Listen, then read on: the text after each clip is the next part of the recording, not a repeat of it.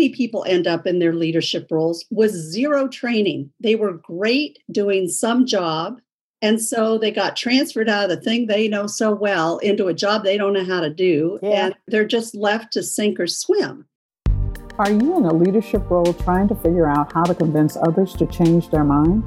Have you ever wondered why is leading and influencing others so darn hard? Are you looking for practical answers to these two vital questions? If so, welcome to my podcast, Closing the Gap with Denise Cooper.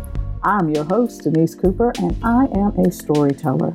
I interview thought leaders and people just like you who are learning and practicing the art and expanding on the science of leadership. Listen as my guests and I talk about what it takes to be a remarkable leader in the 21st century. Good morning, good afternoon, good evening to whoever is listening. You know, I say it all the time because I send love to you. And I want you to have a great day.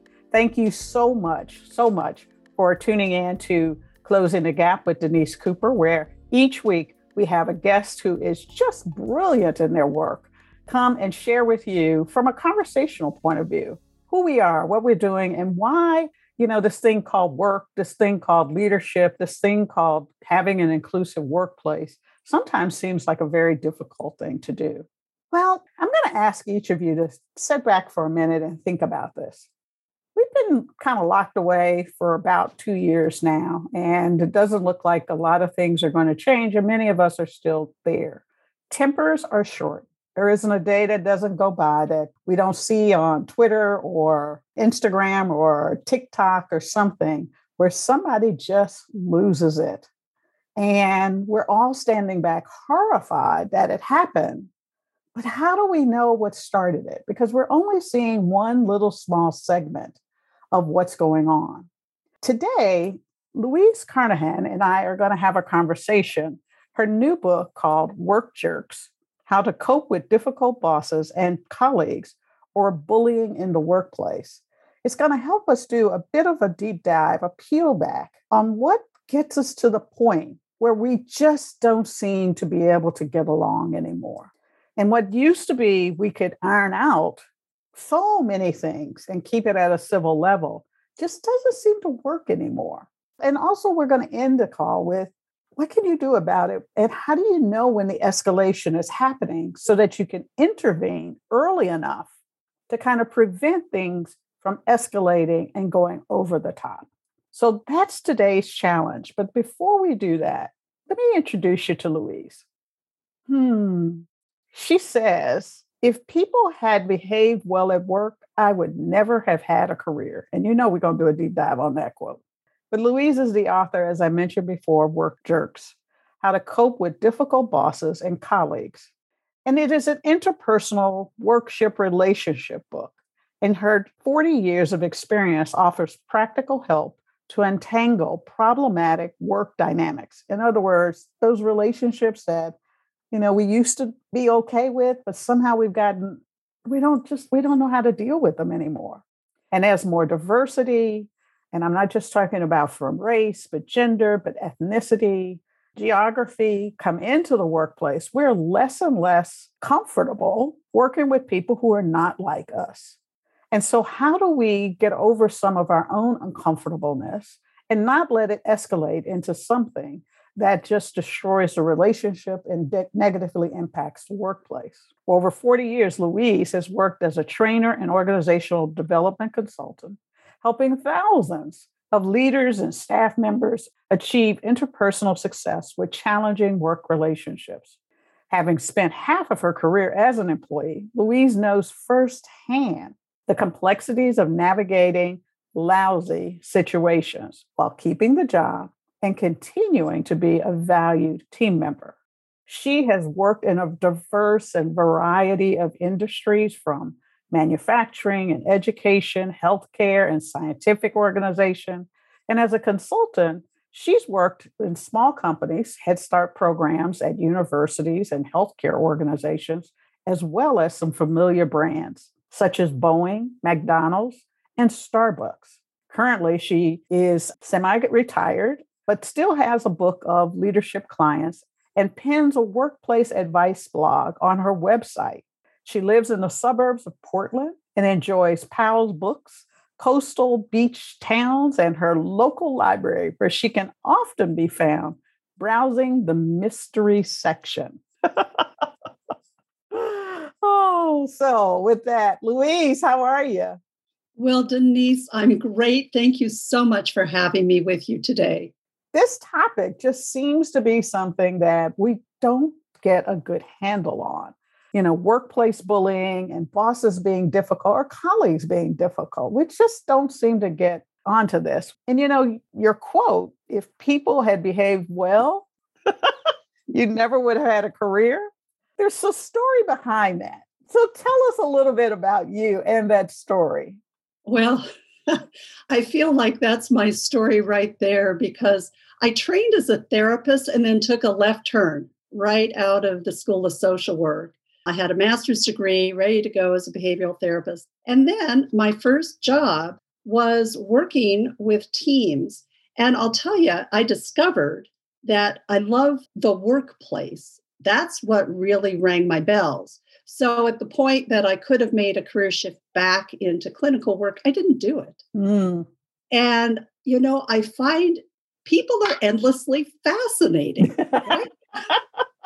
there's there is no, there's no ever perfecting it. you know, nobody's going to become perfect at it. Mm-hmm. And I'm always learning. So it's been a great career to kind of dive into people's stories. And I love stories. That's the other thing. Mm-hmm. So it's been a wonderful ride, and I'm continuing to learn. And the pandemic, as you mentioned, has created a whole new set of issues when we're not face to face. Yeah. You know, so a lot of the problems that were going on before are still happening, and some of them have gotten worse. Yeah. A few of them have gotten better. There's a mute button, you mm. know. Mm. People can self censor if they yeah. choose to. Yeah but some don't. Yeah. So it's been an interesting ride and to see how it's all evolved over these past couple of years mm-hmm. with some real differences and stressors that weren't there before. Yeah. This is a difficult conversation. I mean, when I was in HR, the toughest conversation were these these difficult boss personality clashes is what we used to talk about. And there was a time when, you know, culture really wasn't as prominent as it is now. And so people could be prickly and we just had to learn to live with it. But it seems like our tolerance for that is kind of lower. In your opinion, as you've been doing this for a while, what's changed? Well, generations have changed, you know, so we can start with that. And as you say, culture evolves over time. Mm-hmm. So one of the things that, you know, to, to come back to what's going on now is every culture, workplace culture, has had a shakeup mm-hmm. In some way or another. And it's difficult to navigate when you're not sure what the rules are anymore. Yeah. Right. And as the workplace has become more global, we're dealing with cultures that are all over the world. And we don't all agree to what the norms are for communication or behavior.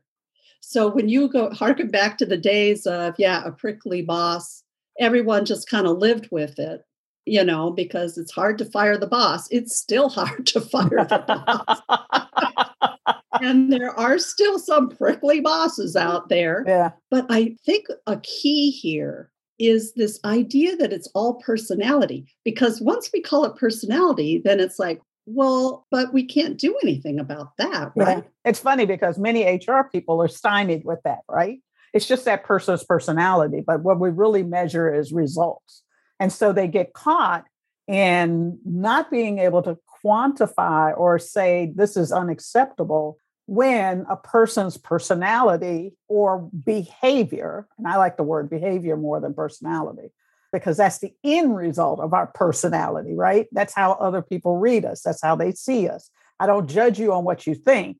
Your intention is invisible, but what I do judge is your behavior and how it made me feel out of it. So, and HR has a hard time quantifying that and writing it up. And then even teaching people and talking to people, particularly if they're in a quote unquote leadership space, about how the impact of their behavior is actually causing other people to decrease their ability to perform. You are you, so right. Mm-hmm. you are just so right about that. And, you know, we're all the hero of our own stories. Mm-hmm. So for the person who is behaving egregiously to others, they have some justification for what they're doing. Yeah. You know, they think that they're right. I mean, a few people know that they step in it and go, oh, I shouldn't have been like that. But it's rare to understand how big your impact is. Yeah. With others, which is a degree of emotional intelligence, right? Is Mm-hmm. reading your impact with others. Mm-hmm. And I think what makes it so hard to talk about is that most people weren't trained as a behavior therapist like I was, you know, to really dig into what's the behavior. Yeah. What is it that you see or hear? And I include in that tone of voice, Yep. body posture, Yep. what's on the face. Yep. A lot of us are completely disconnected for how from how we're coming across that way. mm-hmm. And I can give you an example of a boss that I was called in to work with who had explosive tantrums, basically. Mm-hmm. He, he would just go off the deep end. And his intention was not that. We had a problem in that, in his estimation, what he was doing was normal from the culture he came from, Right. which was a very effusive, you know, family where people just spouted off. The problem was he was physically large. So we'll Mhm. start with that. And he was working in an industry where a lot of the workers were women and they were Mhm. small women. Mhm. And physically, he was intimidating Mhm. on top of the words and the tone. Mhm. So when I got a hold of him, and he was about ready to lose his job. So this often is the golden moment. Right. right? Is no, this is really serious now. This isn't a matter of, yeah, you're offending people. This is, you're going to lose this job. So are you willing to do something different? And I have to say, a lot of places will just get rid of you. Yeah. You know, Yeah. they won't take the time to try and coach somebody through. Mhm. Well, I put him on video. I thought he has no connection No self awareness. yeah, he doesn't know how he's coming across. And, you know, one of my not so guarded secrets is that I have been an actor and I have done improvisational theater. So I can play an annoying employee really well. And, you know, most people say, yeah, but if you're role playing, people don't behave like they normally do. Believe me, I can help push somebody over the edge. so I pushed him over the edge. I got it on video. We watched it. He was shocked yeah. to see himself. He was shocked. And so I said, okay, let's dissect what happened here. So we have these moments where we can parse out what could be done differently. And it started with not only the awareness of his behavior, but what was happening with him. Mm-hmm. Because most people do have some physical cue Mm-hmm.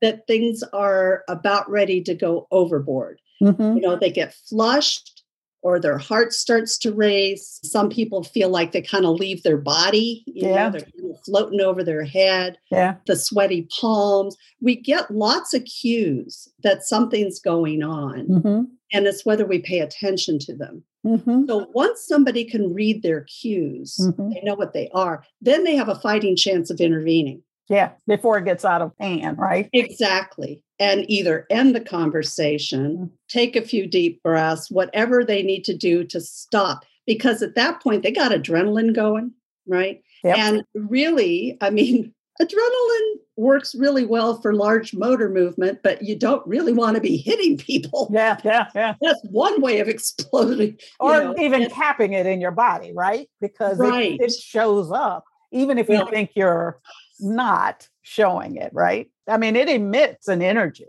It does. And to stop that process requires a couple of things, really. And deep breaths are the one that's available to most of us. Yeah. Yeah. Yeah. Right. yeah. Because to go for a run that minute probably isn't going to happen. Right. You know, it is the large muscle movement that will dis. But at work, most of us can't go do that. So Yeah. we're stuck then with read the cue and do something to get back up into your cerebral cortex where you Mhm. have a chance of making a decent decision hmm and where you can stop. Mm-hmm. You can mm-hmm. stop yourself or remove yourself or do what you need to do. Mm-hmm. So we practiced over and over and over, and I videotaped each and every one. He still went over the edge, of course, a number of times, and then it started to click. Yeah. And then he was able to make some changes. But it was it was a long, tough process, and that's with coaching, very intense coaching. So if somebody is just told you're acting like a jerk, they don't know what it means. They don't know what to do. Yeah. They're kind of clueless. So that's not a very effective way of intervening as an HR professional or the boss of somebody yeah. who's behaving badly. Yeah, yeah, yeah.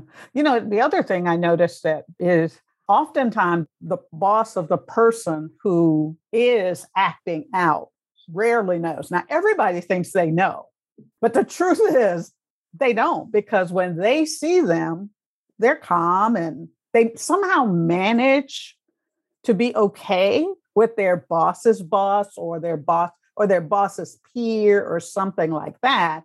But it's only with their colleagues and people who work below them or for them that they somehow can't manage to hold it all together.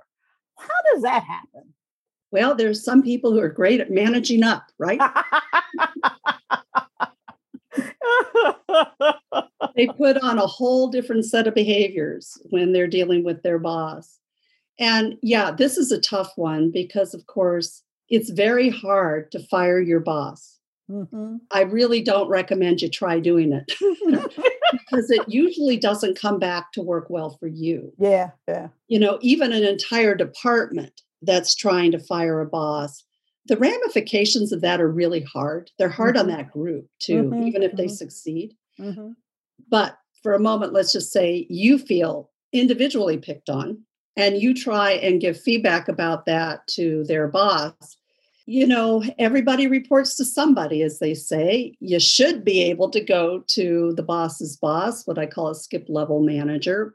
It may or may not do you any good. And the reason why is what that boss is evaluating your malefactor on may be completely different and have nothing to do with how they treat their people, which of course makes me sad. But they may be producing, and this is where you run into some really big problems with the high producers. Yeah. So you get top salespeople who are a misery to work around, but they're yeah. bringing in money. And I mean to say these are only examples, and they have nothing to do with classes of, of jobs, right? Yeah, yeah. You know, because I'm not talking about everybody who's a high producer is like that, but I've seen it. And there have been, of course, things that end up in the newspaper. Right, right. About people who behave really badly. Yeah, yeah. It's made very public. It's yep. not, it's not that people didn't know.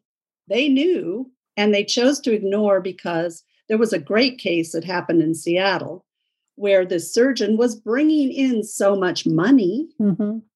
and they knew they knew what the problem was so you know it happens uh, yeah that's the same in the sports when we hear the stuff in sports when we yeah. hear this in the you know one of the toughest industries around is the entertainment industry because it's you know if you're making money for everybody they bow down and allow you to have these peculiar ways that really are offensive and oftentimes egregious to other individuals and create exclusions and who's in and who's not and those kinds of things. And in some situations, you know, regardless of what the industry is, as you've said, it can be dangerous.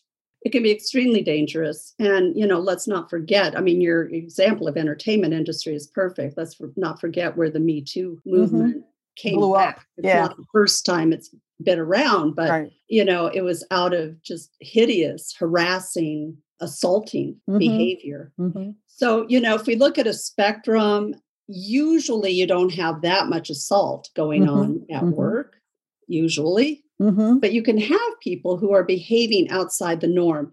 And it's not that everybody has to march to exactly the same tune there's room for people to express differences of personality and there are people you might not like it happens mm-hmm. you know so, you know that's an interesting point because i think sometimes there's a fine line between somebody who's just difficult or sets high standards versus somebody who is a bully, if that makes sense. Yeah. Can you help us peel that back? I mean, when do we know that what we have is just really a difficult, maybe a high standards and someone who maybe their communication isn't so clear, or maybe they're in a turnaround situation of a company where they really do have to set tougher standards, but it can feel like bullying to other people, or it's certainly, you know, more than difficult. How do we know the difference?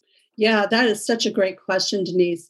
So, this happens fairly frequently when you've had somebody in a management position for many, many years and they leave. Someone new comes in, they have different expectations, and they're kind of horrified by what they find. And then they start giving critical feedback. Mm-hmm. Right. So, for the, the beleaguered staff member who has been satisfying their previous management's expectation, and maybe even getting, you know, exemplary performance reviews. And now they're not. And, you know, it starts to feel like I'm being attacked. Mm-hmm. I'm being singled out. Mm-hmm. So, you know, I've worked with a lot of leaders who come into these situations, and the whole thing is around communication. It's like, well, here's the deal you have different standards. You can't think that they're going to guess what they are. Yeah. You have to be crystal clear and you have to help train people up, mm-hmm. right? They've been kind of left to languish. Mm-hmm. So help bring them along. The sad thing is when you have people who can't kind of make it to the yeah. next level. And this happens even when you have the same management over time. We can look at technology when it drives expectations of what people can do to a point where the person was hired for a totally different job. And now they're in this position where they just can't succeed. And unfortunately, it tends to happen to people who are in the later stages of their career. Mm-hmm, mm-hmm. And that's a lousy place for everybody to be. Mm-hmm. I write about an example of that in the book about, you know, a woman who had been doing just fine until the technology went beyond her and no matter how much training she was given she couldn't she couldn't get it it was a different job requiring different skills mm-hmm in that particular case, it worked out to do a reassignment. That doesn't always work. Right. That, that's the interesting piece because I, I do coach, and I'm sure you have coached many executives who, you know, now we're talking big data, and you've got to be able to analyze big data. And they've been always successful kind of shooting from the hip. And sometimes they were right. And sometimes, you know, the data suggests things are changing and because their gut hasn't caught up with what the data is saying they're behind the eight ball and their expectations or the expectations on them is, is that they begin to justify not with the shooting of the hip but really you know here's the data. Tell yeah. us from the data how you got where you're at.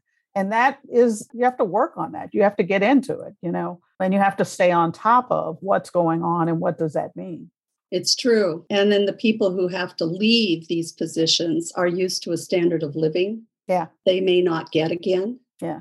So the consequences are difficult, very mm-hmm. difficult in not mm-hmm. being able to to stay up to speed. Mm-hmm. And yet that's part of the gig. Mm-hmm. None of us get to cruise through our careers without having to keep learning. Yeah. Yeah. Have you shifting it to I've got difficult colleagues Oh, yeah. Um, who, for whatever reason, you know, I've been in setups where I've had to coach somebody who, you know, they've got a not a, a boss who wants to be liked by everyone. And so they don't tell the hard truths about certain things. And the new kid on the block who comes in with a different set of standards, maybe a different performance level, winds up pushing the envelope with the group and the group turns on them. How could that person seeing and maybe even knowing. I mean, if we set them up right and say, look, this is a group who, you know, they've been doing it one way for a very long time. You're not in a position to, you're a peer. So you don't have power over them. You're going to have to figure out how to collaborate and have power with them. What are some tips that you can give that person? Yeah, if it's a performance issue, it's almost easier if they're just not pulling their weight the way mm-hmm. you think they ought to. Mm-hmm. You know, when I'm coaching people who are in that position, it's kind of like, well, aren't you glad you're not their boss? Yeah. because you really don't have control here. you could go complain. And if the lack of performance is affecting you in your position and what you're doing, I would say you are absolutely justified in going to your boss and saying, here's the ramification of this not happening. That's why I can't get this part done for you because this isn't happening for me. And then you're not going to hear anything from your boss mm-hmm. because your boss, if they're doing their job right, isn't going to tell you that they're coaching your peer. Yeah, that right there is a uh, painful. You mean I'm not going to know what the, I'm not going to get to see it? You know, I don't no. know what they're doing. Nothing's changing. Nothing, yeah. Like, yeah. yeah. And you don't know. And you don't know whether they ever have the conversation. The manager that you just talked about, the one who wants to be liked yeah. by everyone, the conflict averse. Yeah. They never, probably never got any kind of help on how to give feedback. Mm. Right? So many people end up in their leadership roles with zero training. They were great doing some job and so they got transferred out of the thing they know so well into a job they don't know how to do. Yeah. And they're just left to sink or swim. Yeah. So, you know, I was fortunate to work in organizations that actually valued giving people help mm-hmm. so that they could learn how to do this. And you know, most people don't have good models about how to give critical feedback. I don't know about you, but my family wasn't very nice about it. You know, it was pretty awful. And so we don't know what models people come in with. I, I had to learn. My family's modeling was writing notes and putting them under the door. Can you imagine? I really had to learn how to deal with feedback and how to deal with conflict at all. Yeah. So, you know, I'm not alone. There are other people out there who haven't got a clue. Well, I don't need to keep puncturing that. But yeah, that's it. We need to help them learn how to give feedback and become more confident at mm-hmm. it because they haven't had a chance. And if they haven't done it well or it's they've tried and it's gone badly and now they're really reluctant mm-hmm to talk with somebody. That's mm-hmm. so hard. Now we're really having to walk back through some traumatic stuff for them to get them ready to try again with you know letting them know it's no fair to the person who isn't able to perform if you've never told them yeah or even because you know in my my role a lot of times people will say oh i told them and boy i was brutal i just laid it out on them and then i go back and say hey louise How'd that conversation go? Oh, fine. Fine. well, what did you walk away thinking you needed to do? Oh, you know what? I just need to talk to them a little bit more and then everything will be good. And I just keep going. And I'm like, were they in the same conversation? Am I dreaming that this happened? And I think it's back to, you know, your earlier point. There's what feels hard for us to make in a conversation we think that we're being overly directive or, you know, tough with a person because we have this I'm a really nice kind of person. Then the other person doesn't hear it because you're not clear, because you're focused on not hurting someone's feelings, not, you know, figuring it out. And a lot of times they just don't even think about or have anybody that they can talk to about what it is that's bothering them. Because understanding the difference between, you know, you didn't make a meeting and when you were in the meeting, you sat and looked like, you know, Attila the Hun.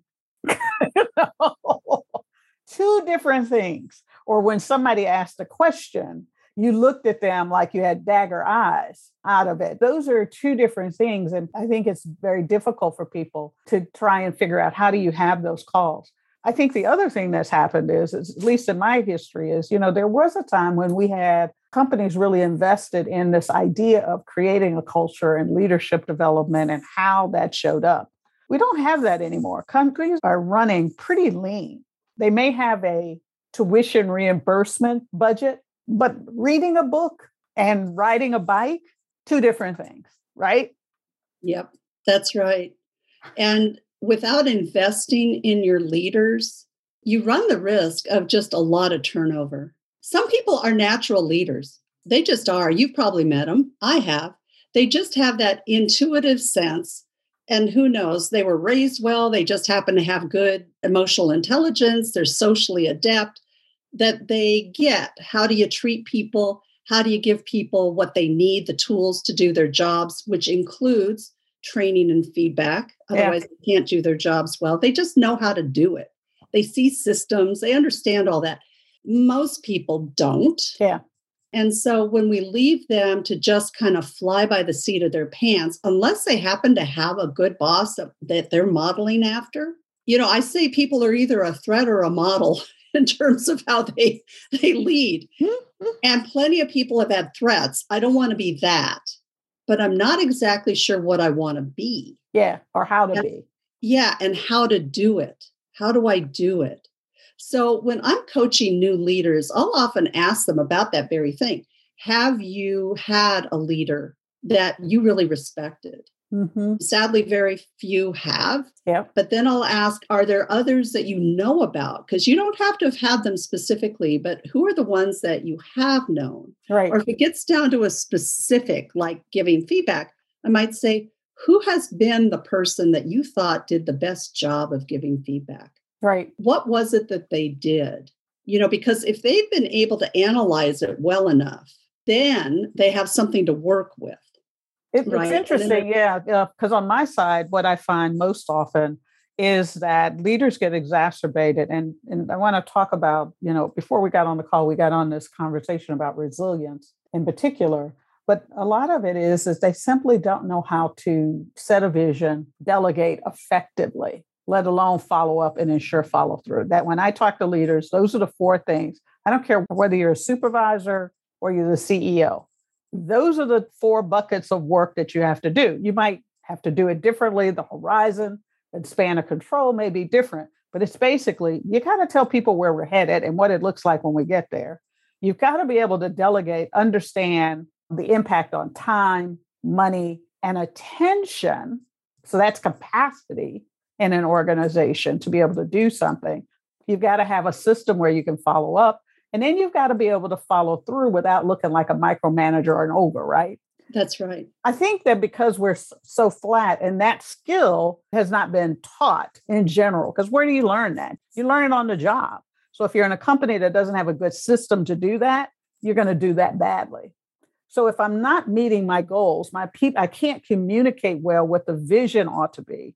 And now I'm remote where I have even less opportunity to kind of nurture them and they get, you know, those small conversations that keep your team aligned. Then I've got all kinds of things. And I think my resilience, because I'm constantly firefighting, and it's easy when I'm in my own office to focus on my work, not so much my leading other people, right? So now my own capacity is going down. Let's talk a little bit about the resilience of people, the resilience of leaders, and how that turns into difficult colleagues, bosses, and bullying. Yeah, well, you know, the picture you just painted there, Denise, is so accurate for the time. And when we're running lean and when there's so many unknowns, mm-hmm. where am I going to focus? It's going to be on the numbers. Yeah right? Because that's the one thing I feel like I know how to understand. Okay. Whether I like them or not, whether right. they're going up or down or flat. And so I'm wondering whether there's an absence of vision for a lot of leaders right now. They don't know where they're going. Yeah, because it's uncertain. So they can't communicate that particularly, mm-hmm. which in itself is something that should be communicated. Mm-hmm. Right. I mean, I think. Oh, wait a minute. You mean? I mean, let's slow down a minute because I don't want people to get over that one. This is a tweetable moment, folks.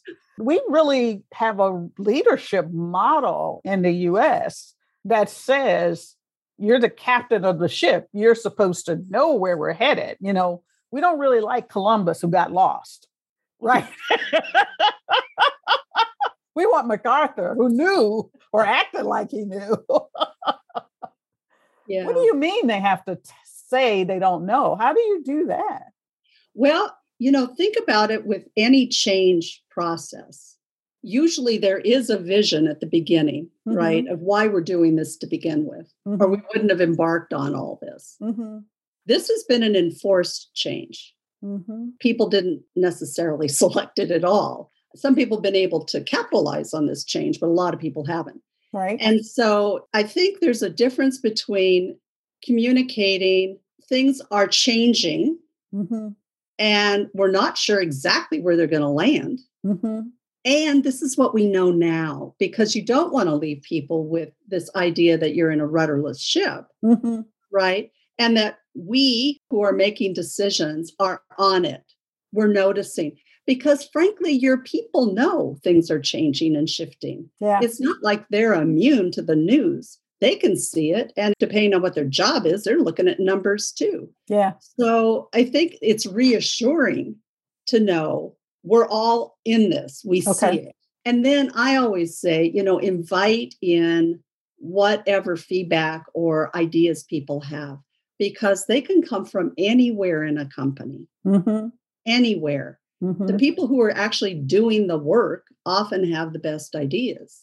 So, yeah, but for me, I think you and I could probably sing from the same song sheet here about communication. Mm-hmm. It's hard to over communicate. Yeah, yeah. And so now we're in this stressful thing. I want to yeah. go back to the whole resilience piece because we talk about resilience, but I don't know that people know, like in their body or in their mind, or I mean, is there a clock that says my resilience is low, like my, you know, gas tank or what? How do I know my resilience is low?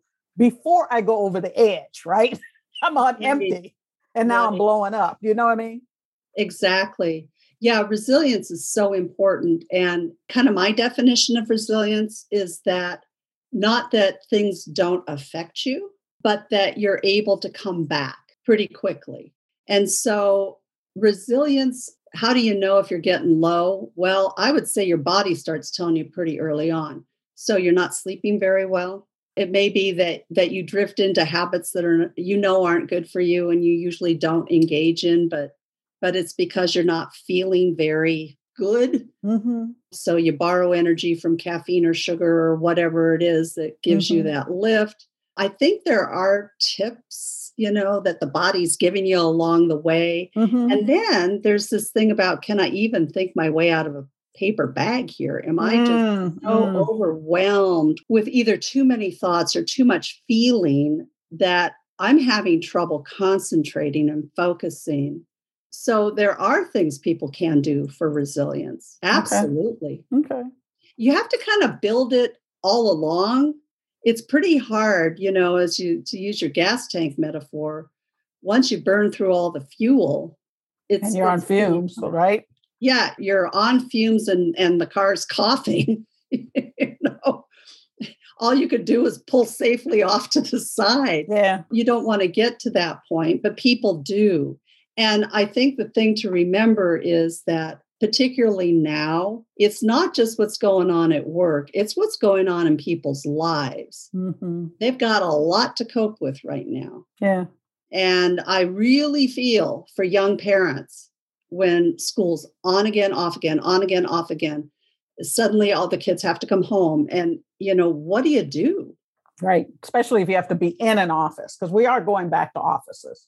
And now suddenly you got to run from the office, or this morning I've got to figure out what to do because now the daycares or centers are not open for my child and homework and are they getting a good education, et cetera, et cetera. So I think that is an important thing. So it's fascinating that we've run through our time at this point. If you had to think about one thing to leave the audience with, what would it be? I think right now is a time that we could, we all need to say, and there's lots of hope, right? There's lots of hope there.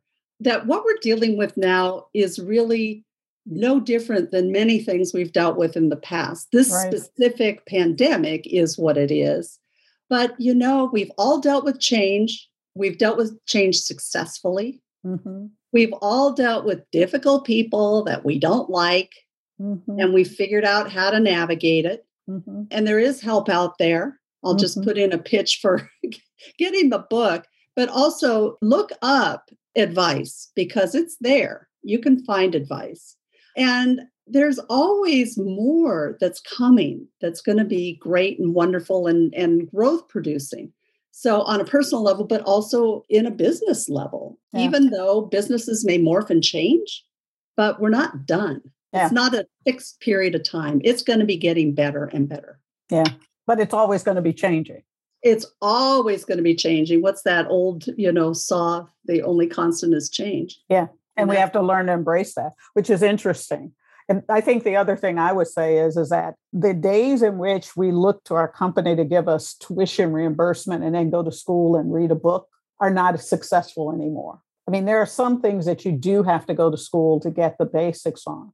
But when it comes to this work of leadership and managing, you know, the personalities or the behaviors of people in the workplace, this is a learn it on the job and you need someone to help you guide through that so often I get people who, you know, come to me and say, and I'm sure you do, I don't know of a coach that doesn't, and they say, well, you know what, can this be applied to my tuition reimbursement? I find it very interesting that people will spend $40,000 to get an MBA, but they won't spend the money to learn how to be a better leader.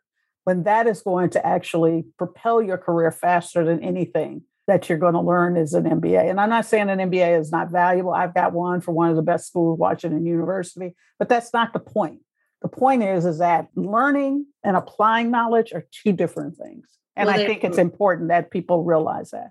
Yeah, no, you're right on about that. I, I taught a communications class in an MBA program, and you know, they were all excited about macroeconomics. And I said, when you're a CEO, you can hire somebody who can do macroeconomics. You're the one who has to communicate with your people. So, and you have to say it in a way that's at a third or fourth grade level. Well, in a way that enlists people to want to to work. Yeah. For the common good of the organization. Yeah, yeah. It's breaking you know, down people, complex ideas into tidbits that people can grab, right? And be inspired about. Exactly, because people have free will. They can put their body there, but that doesn't mean that they're going to use their discretionary effort to work hard at and, a job.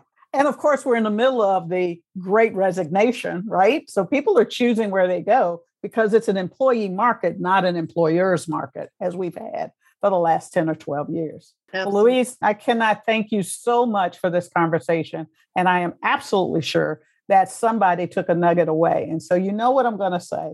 If you heard this, you liked it, share it. If you didn't like what we talked about, share it, because I guarantee that it will start a conversation and you will learn something that will help you close the gap. With that, I want you to know that you can get Louise's book on Amazon. It's called Work Jerks How to Cope with Difficult Bosses and Colleagues or Bullying in the Workplace. And as you know, in the show notes, you'll be able to connect with Louise at any time. And I encourage you to have a conversation with her. She is not only delightfully brilliant about what to do when you have someone who's difficult, but she's also just a wealth of knowledge around communication and being a better leader and interpersonal success, both personally as well as professionally. And with that, talk to you next week. See ya. That's a wrap. And I'm Denise Cooper, and you've been listening to Closing the Gap with Denise Cooper. Let me thank my good friend Ivan G. Hall for the background music. I'd like to ask you to do three things. One, if you liked it, share it with your friends. Let's build up our community. Two, subscribe so that you don't miss when a new episode drops. And lastly, if you've got a question or a comment, leave it below. I'd love to hear what you thought was good, what I could do better, and what topics you'd like to hear about.